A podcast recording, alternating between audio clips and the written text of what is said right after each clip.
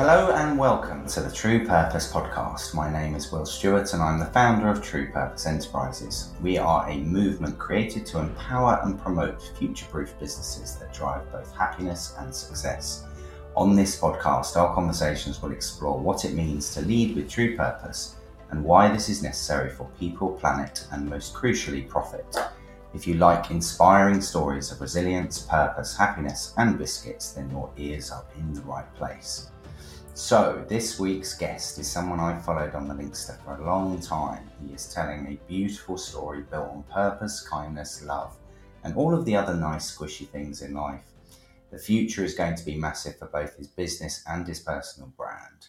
He's really cool. If you read interviews, he's incredibly articulate and authentic, and it's hugely inspirational. So, we'll see if he follows that pattern today. He tells the truth. He runs an incredible business which has you know, follower on the outside can look perfect, and it's very much not. Uh, stuff goes wrong constantly, and I want to explore that soon. But he manages to share that side of the journey too, which is really, really important. He's a rubbish salesman, and if you don't believe me, you can check out his LinkedIn profile. He created hoodies for the homeless on a sabbatical, which has ridiculous similarities to something I did back in my Woolies days with hot water bottles. So uh, maybe he's just a, a, thief. Maybe he stole my idea. brilliant, brilliant project. He launched a business in a pandemic. Now, that is a ridiculous idea that very few people will ever do again. And I think when history looks back on the 2020s, I'm sure Unplugged will be featuring in business textbooks. So, guests like today's superhero are why I started this podcast to highlight leaders who are true purpose through and through. He's sort of a cross between a Buddhist monk, Yoda, and Steven Bartlett. So this conversation is going to be fun, educational, I'm sure. So it is a huge honour to welcome the co-founder and CEO of Unplugged, Hector Hughes. Will, great to be here. It's a very, very generous intro. And apart from the rubber salesman, I'm not sure I can I can live up to all of that, but I'll, I'll see what I can do. Wicked, wicked. So this is one of our launch episodes for season two. So obviously as a being a podcaster yourself, you know, first episodes are really they've got to be entertaining. There's a lot of pressure on this. You've got to really blow the audience away. Right? no pressure, no pressure. When I was researching you and looking at what you've done, I've got tons and tons of questions I want to ask. So just going to jump straight in at the start with the most obvious question. You know, what what is unplugged? For sure. So, Unplugged, very simply, we provide digital detoxes at off grid cabins in nature. So, we have currently have 20 cabins across the UK, and people go either by themselves or in a couple for three nights. Upon arrival at the cabin, you literally padlock your phone in a box. We give you a map, a Nokia, and a Polaroid camera, and, and leave you to it. And that's it. Do you give them a charger for the Nokia, or you just got to use your battery wisely? We we do. There's some hidden plugs to charge the Nokia. it, it's incredible actually because Jen, who works my side on the podcast, she was basically when we were talking about getting you on the podcast, she's on the on your website booking it and telling me how amazing this thing is, and I was like, yeah, you know, this is Hector who's coming on the podcast. I did my own intro for it. So you you basically dump old shipping containers in the woods, add fancy hand wash, and tell everyone online how good it is for your mental health. That was my my summary. That's it. We got we what's been called Butlins for millennials, which is one of the. I don't know if you ever run Facebook ads versus Instagram ads. On Instagram ads, you get the loveliest comments about how amazing everything is and how excited everyone is, and on Facebook, you just get ripped to shreds. So it's a lot of that. It's a lot of shipping containers. I think though the one of my favourite things about your business is the haters. The fact that there's people that are so angry. yeah, and, and, I think you know I look at it. It's like I want to do it. I'm desperate to do it. Just got to find the time type thing because you can see how valuable it is. And if you're running a business and you've got family and all these other things, like digital detox, you know, it's almost like so obvious now. And when you look at long term trends, like the future of your business is massive. This is a it's only going to go one way, especially if you think about kids today. So I've got seven year old twins, and everything in their life is recorded. And I think in the future, they will reject that. They will be a generation that, like, I don't want everything recorded, right? They don't want to have, you know, being attached to screens. I think when they get older, the value of something that you're doing, you know, as these cabins evolve, I think will be more and more valuable. And so, you know, the business is built on purpose and it's future proof because it is a massive trend. How do you do it all? How do you do all of this business and, and run everything and do a podcast and all these sorts of things? Yeah, for sure. Well, I mean, the short answer is I'm, I'm fairly unplugged myself, so I, I do try and practice what I preach. But but it's hard. It's like I don't want to sit here and say any business is easy because they are all just incredibly difficult. You know what it's like. But for me, uh, we, we all have different style of working, and I am really just like not like that good at doing the work myself. Like I'm, I'm quite a lazy worker. I'm pretty dyslexic. Like you give me a bit of work to do, I won't do a very good job of it. So I actually have a really easy time delegating. Like I, because fundamentally I'm like, well, this person's probably going to do a better job than me.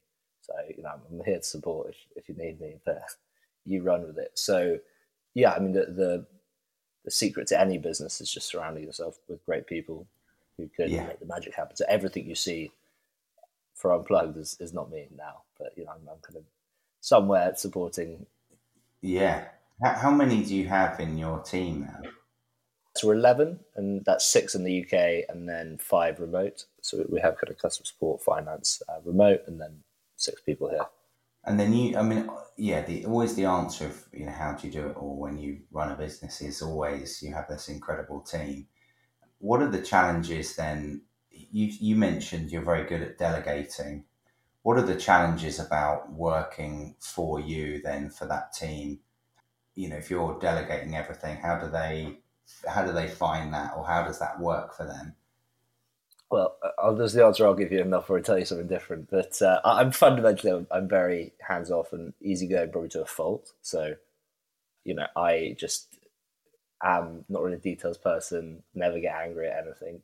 So it's very much like, if you need me, I can help, but otherwise you just crack on and, and, and let me know what you need. So, I mean, pros and cons, like, I'm probably not great, I've never been a great manager. So if you want to like manage and really like uh, you know, coach people through stuff and set targets and all that kind of stuff. When, when we hired a head of marketing, who's fantastic, Grace, uh, a year and a half ago, she was like, about a month in, she was like, yeah, I need you to make me a budget. And I was like, what do you mean? Why do you need a budget? Like, what is, what do you need it for? And, and so I begrudgingly made one and haven't, haven't made one since. But it's like that, that's very much my, my management style. Yeah. It's just kind of, we'll chat about stuff and, you know, I obviously like to have an opinion on things and um, bat around ideas. But fundamentally, what I really love is just finding great people who I completely trust. Again, have a very easy time trusting people, uh, which probably get me in trouble at some point in my life. But for now, it seems to be working. It's a better way of living life, trusting people and thinking they're good than being suspicious. hundred percent. I think that there's the kind of cost of it. It's like you know, if you're worried that someone is going to screw you over, then you take that cost to worry into every single interaction. And then the one time, you know, you manage to kind of stop someone screwing you over, you're like, oh, it was worth, you know, these years of worry and, and kind of taking that cost. So just not worrying about it. Ironically, I think you're actually more likely to fall out with people, to, you know, ha- have trust go wrong if you don't trust, because people reciprocate. You know, if they feel like yeah. you trust them no matter what, that, then they reciprocate. So yeah, I'm, a, I'm a, I really think that that makes life a lot easier. Yeah, and uh, you mentioned about you know your marketing the director asking for a budget, and good people want responsibility and they want to be empowered and they want control, and most businesses or most business leaders don't give them any of that. And you're obviously at the complete other end of the extreme, which is great because most people want that. I think there's a big question of, you know, people want something without really knowing what it means. If you turn up in a business that's like, yeah, what's the marketing budget? So where you, you just got to work it out or find your way and take responsibility. It's a big step up. And that's not right for lots of people. So, you know, the key in a business like yours, I mean, I'm, you know, similar. In fact, I had exactly the same conversation with my marketing director where it's like, well, there isn't a budget. I, I don't know. What do you want to do? You know, the whole point of, you know, employing people and getting them to tell you what to do, right?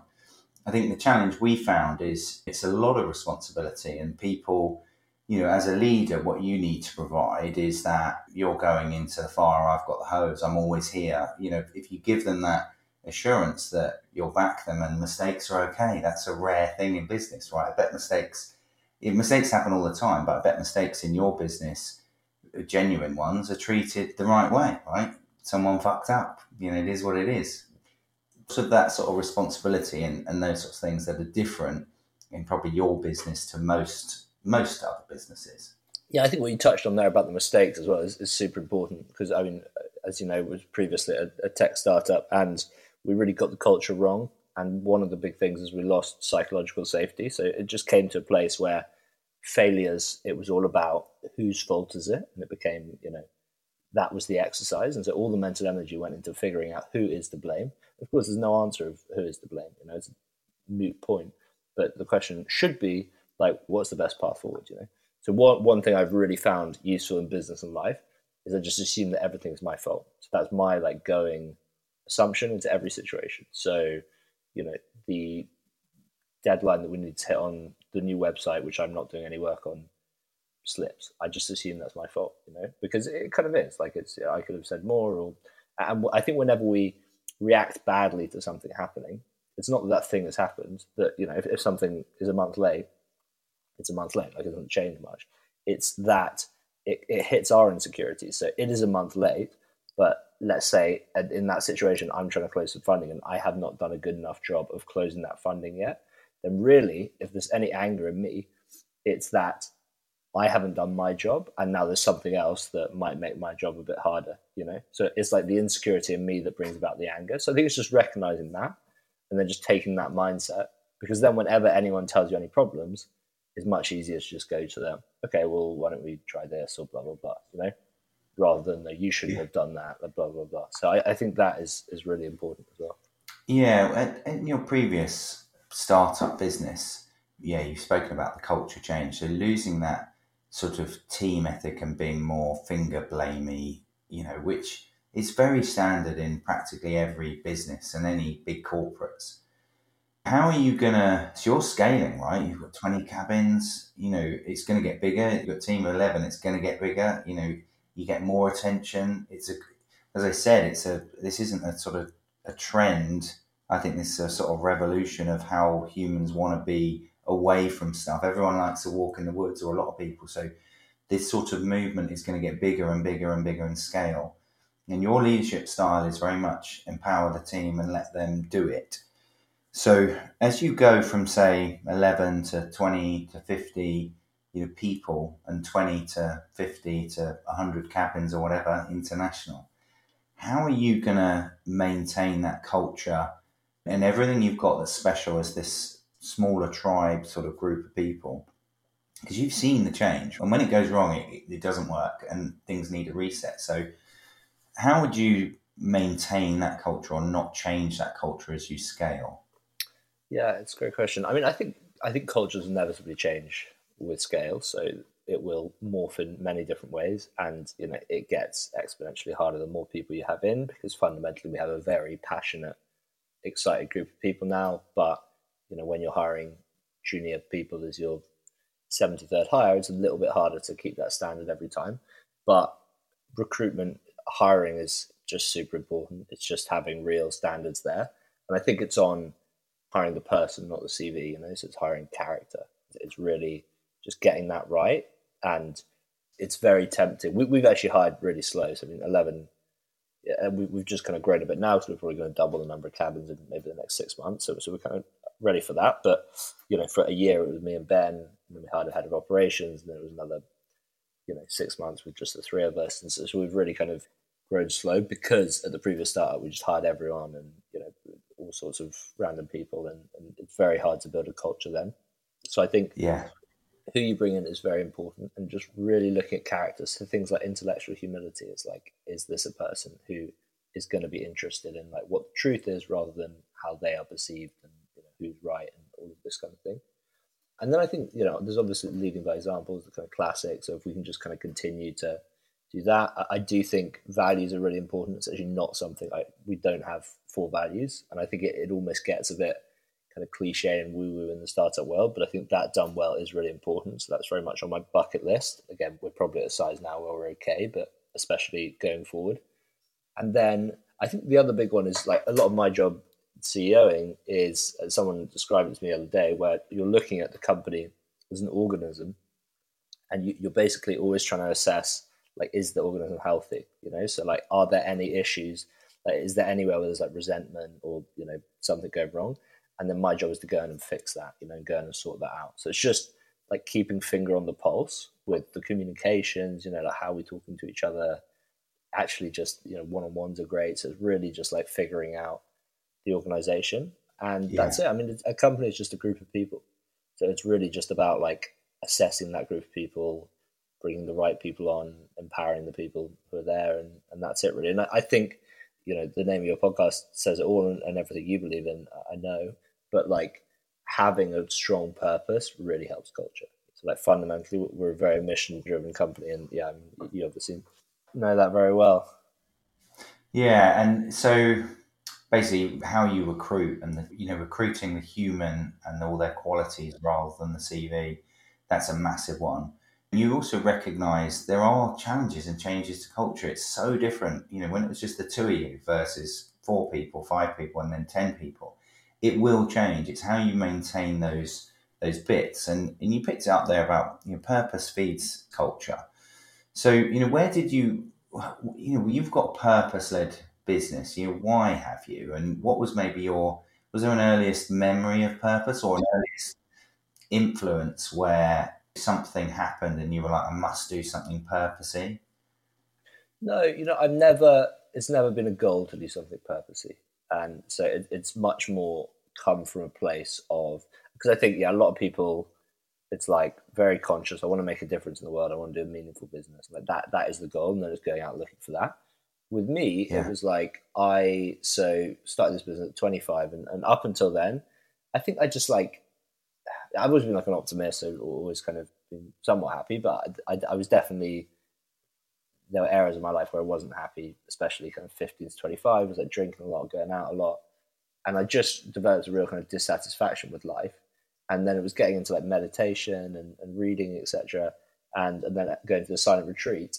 And in meditation, what they talk about is insight by experience. So sitting down on the mat and even just focusing on your breath for half an hour, then that what you're experiencing there then gives you the insight, gives you the wisdom. And I think it was going through that process, doing the silent retreat, and having such a it really was a transformative experience.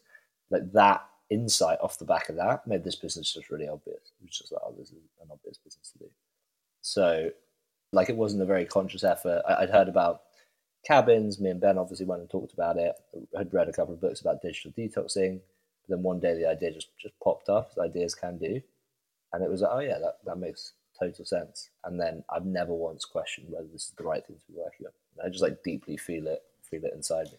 Yeah, it's, it's, yeah, it's funny how you've just explained that sort of feeling in that if your business is purpose led, it will feel different. The work will feel different. You know, yes, we have to make money because otherwise there is no business.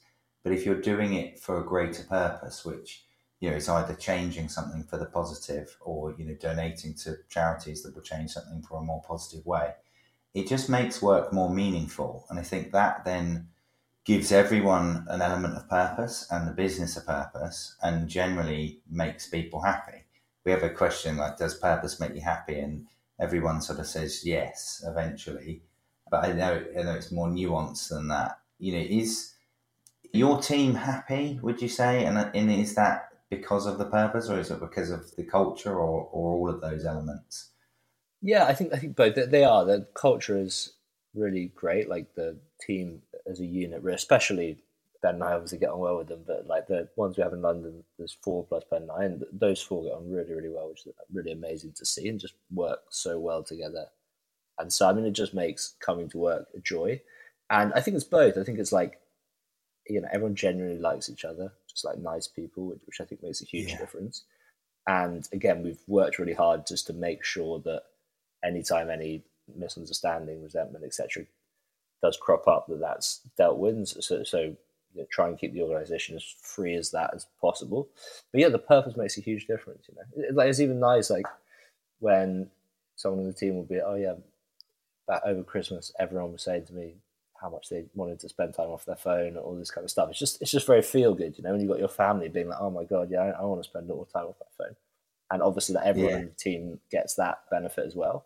So I think it's startups are hard enough as it is. You don't also need that question of like, am I doing the right thing? You know, like I speak to a few people who have very successful, you know, like B two B fintech companies, and they're like, oh, I'm just wondering, you know, you know, do I want to be selling accounting software my whole life type thing?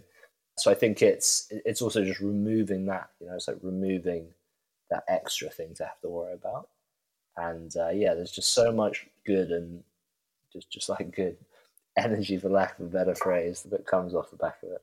Yeah, it, and no, it's brilliant. When you look at the culture and you look at Gen A's coming into, you know, when they become decision makers a lot more. So really only five, five to ten years, your purpose is becoming really, really important on their decision tree.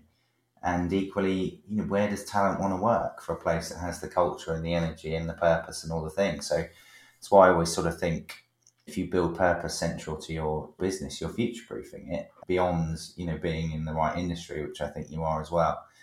Tell me about the. I, I remember reading the post, but the dumped cabin story because I know it's fascinating and it's it was a real moment of truth for you. And I know you've told it before, but you know, I just think it's fascinating for the audience. Yeah, well, it's just, I mean, you know, it was just a string of from ordering the first cabin, just everything goes wrong all the time, as with every startup. Like it's remarkable. So we finally got this cabin, which at the time just felt like the biggest issue. You know, it was like, oh my god, our, our cabin's a month delayed, and now it's just it doesn't matter at all. Uh, and that actually turned out to be perfect timing because we got it in June, which is, and you know, two or three weeks later, the government lifted the first lockdown after COVID, and so it was perfect yeah. timing to launch after that. So we finally got this cabin on the way. The first cabin was built by a Swedish company in Latvia. We've since moved it to the, the UK. So it came on the back of a lorry. I'm very excited. First thing coming. And it had to go across a field, which was about 400 meters or so to get to the spot where it's going. And I'd spoken to a few lorry companies and they'd all been like, no, nah, I'm not going to drive across the field. Like, you need to lay a road. Uh, and I was like, no, I can't. You can't lay a road. Like, it's ridiculous. So I looked at the prices and it cost like 10 grand or something. And so obviously startup with absolutely no money. So like, no, we just can't do that. It's not, it's not feasible. Finally found a lorry company who was like, yeah, we can drive it across. That's fine. So, I mean, middle of the summer, it was like really hot. So the, the ground was hard, but it was an arable field. So I can understand why a big lorry, yeah, they're basically worried they're going to sink in there. So finally, this lorry turns up after Latvia. Me and Ben both go up to see it. I think it was drizzling a bit of the day, as you, you can maybe see from that picture. And the lorry driver took one look at the field and he's like, no way, man, I'm not going across there. And we just like, what, what can we do? And I've never felt so helpless. So, so he then just like put the cabin down beside the road.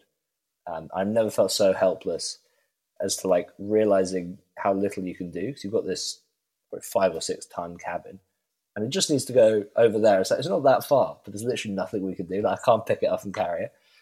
So we, yeah, we were very crestfallen drove back to London. It was like, we just got to figure out how to get this across. I looked at roads. It was actually a kind of plastic road that was cheaper. So it was maybe two and a half grand or something.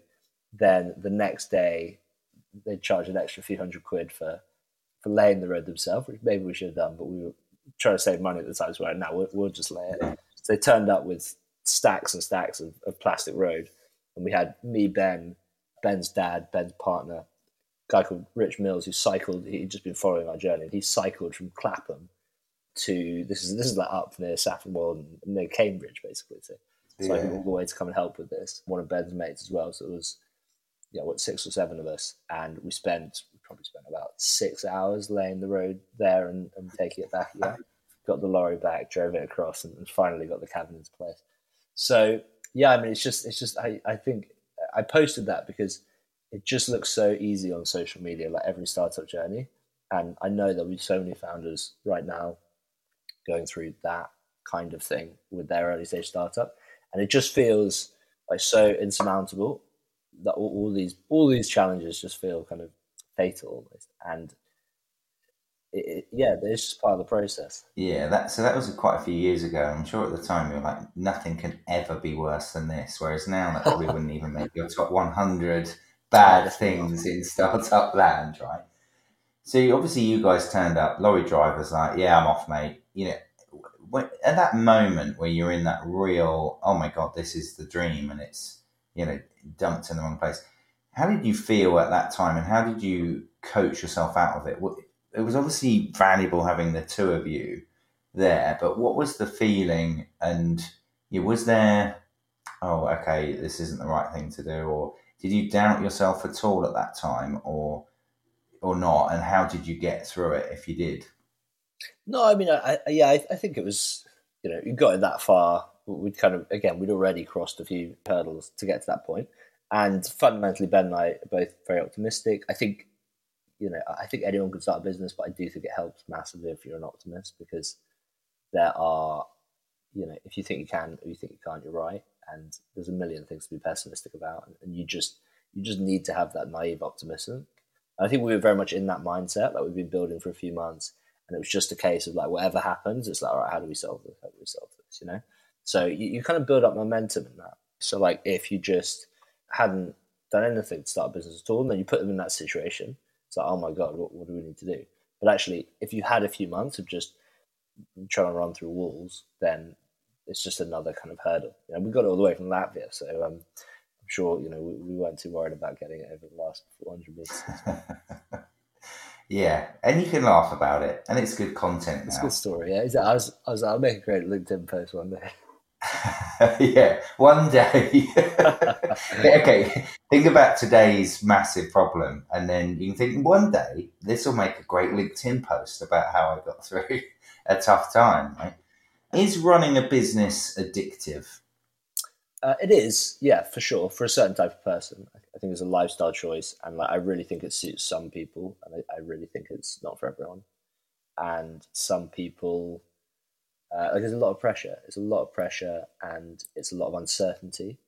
Again, I think optimism is great because for this particular job, because it helps you deal with uncertainty. You know, I think optimism probably makes you a bad venture capitalist, but it probably makes you a good founder. You know, so I think it is addictive. Yeah, I mean, I love it. I think I feel so fulfilled, and like this is exactly what I was put on this earth to do, which I think is yeah, just just nice. You know, yeah, good to good to have that in my life. I think, and then you know what is addictive is the the traction. Like it's addictive seeing the sales come in. It's addictive. Yeah, I mean, it should be. So you went on this this silent retreat. So you did you did one previously and then one quite recently, or have you just done one of these? Yeah, so I did one previously before the business, which was it's called Intro to Buddhism: Ten Days in the Himalayas, and then I did one in March of last year, which was the Vipassana, which is the kind of very intense ten hours a day meditating, which was in Herefordshire, so a bit close to home.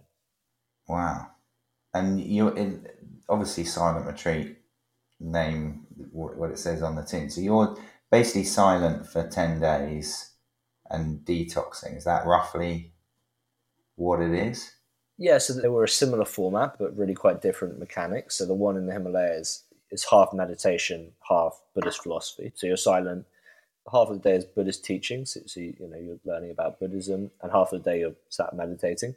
The Vipassana is just meditation. So you're spending eight or nine hours a day sat on a cushion, focusing on your breath, wow. focusing on your body. Wow, I, I, I, I'm a fan of meditation. I think it's one of my saviors for getting through a lot of stuff. But it's really hard. It's really hard to get the discipline into your day to do it, and it's hard when you're doing it. You know the distractions and you know you've got so much going on. But it's the only way I I feel I can sort of cleanse my I don't know, you know, unclutter my brain, cleanse my brain to try and allow me to focus on what needs to get done. And I think as a founder, and you know, if you've got a young family and all these other things going on, as many people do, it's you've got to try and, or what meditation gives me is the clarity to know what I need to focus on, and I can only get that from meditation. But the idea of doing it for ten days in a row, I, I don't know, I don't know where that could go.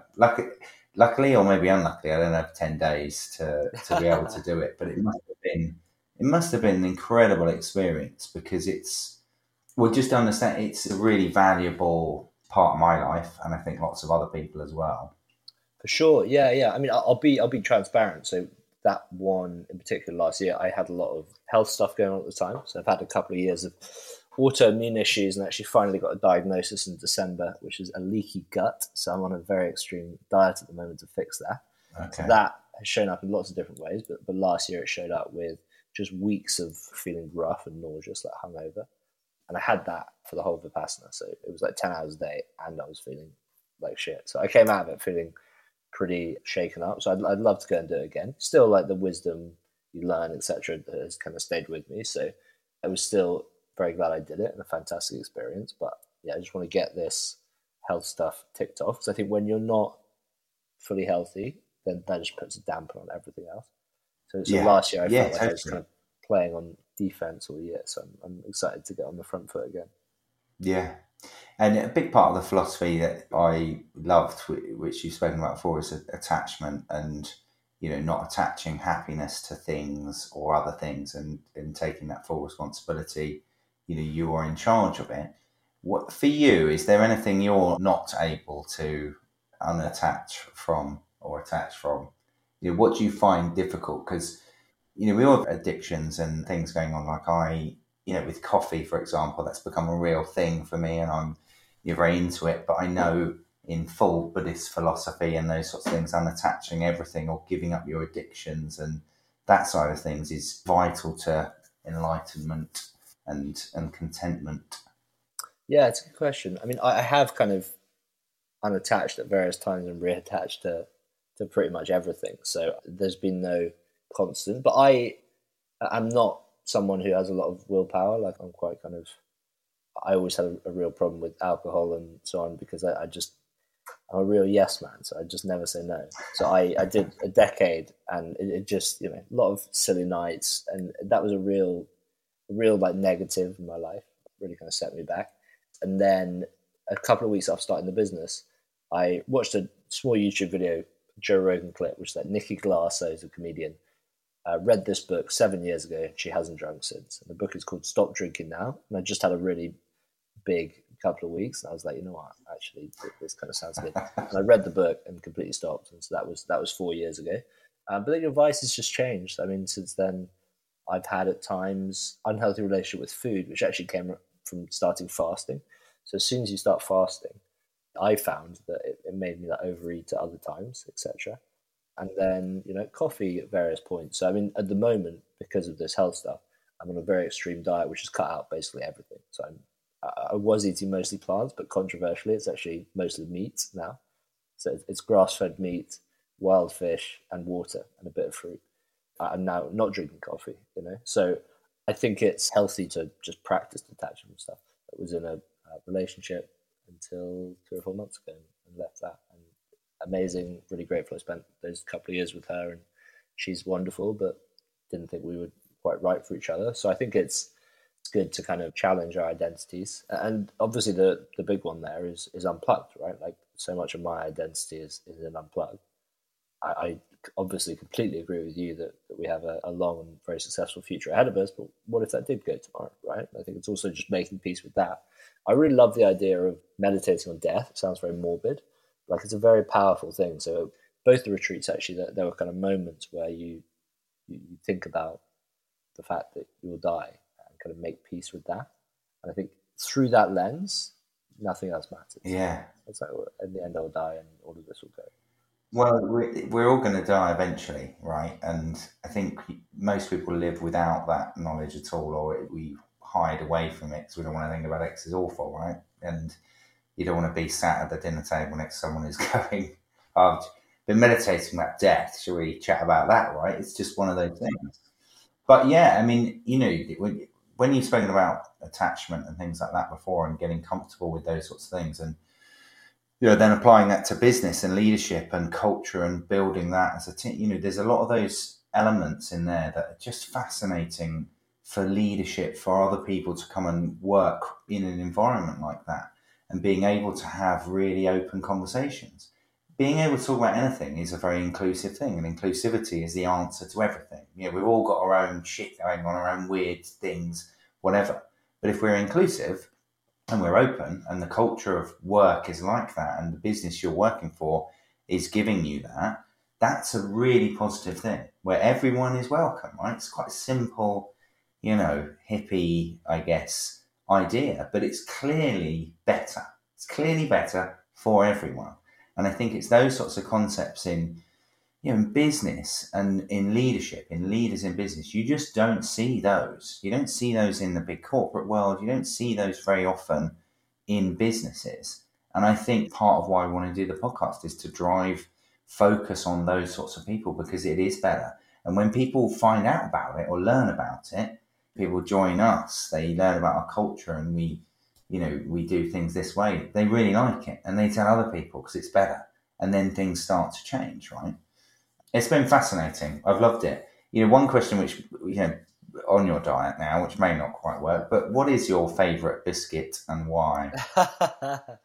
I do love a um, I can't remember what they're called, but they don't love them that much clearly. But the the ginger nuts or whatever they are. The, oh, the original ginger nut. Yeah, exactly, exactly. Just because very unpretentious and a classic an unpretentious classic and dunkable. There's a good dunkability. It's a, good, it's a good dunkable biscuit. Yeah, absolutely. And quite unique. I think actually it sums you up quite well. It's quite a unique biscuit, not for everyone, but people that like them, they'll work through a packet of those. They'll absolutely. go through the whole packet. A couple of cups of tea, do the whole lot, mate. Thank you very, very much for, for joining us today. It's been fascinating and yeah, everything I hoped I would get through and ask you about and, and learn about. So thank you very much. No, not at all. I mean, such a pleasure to meet and talk for the first time. And yeah, really honoured to be on here and love everything you do as well. So thank you so much for having me. At the True Purpose podcast, we are building a community of purpose led leaders who want to be part of the revolution to a true purpose led economy through inspiring every professional to think more purposely. So, humans that listen to this podcast, thank you. You are helping build a more purposeful business future. We love hearing your feedback, and reviews do make a big difference. It's going to take us years, maybe decades to get there, but change is happening. Thank you.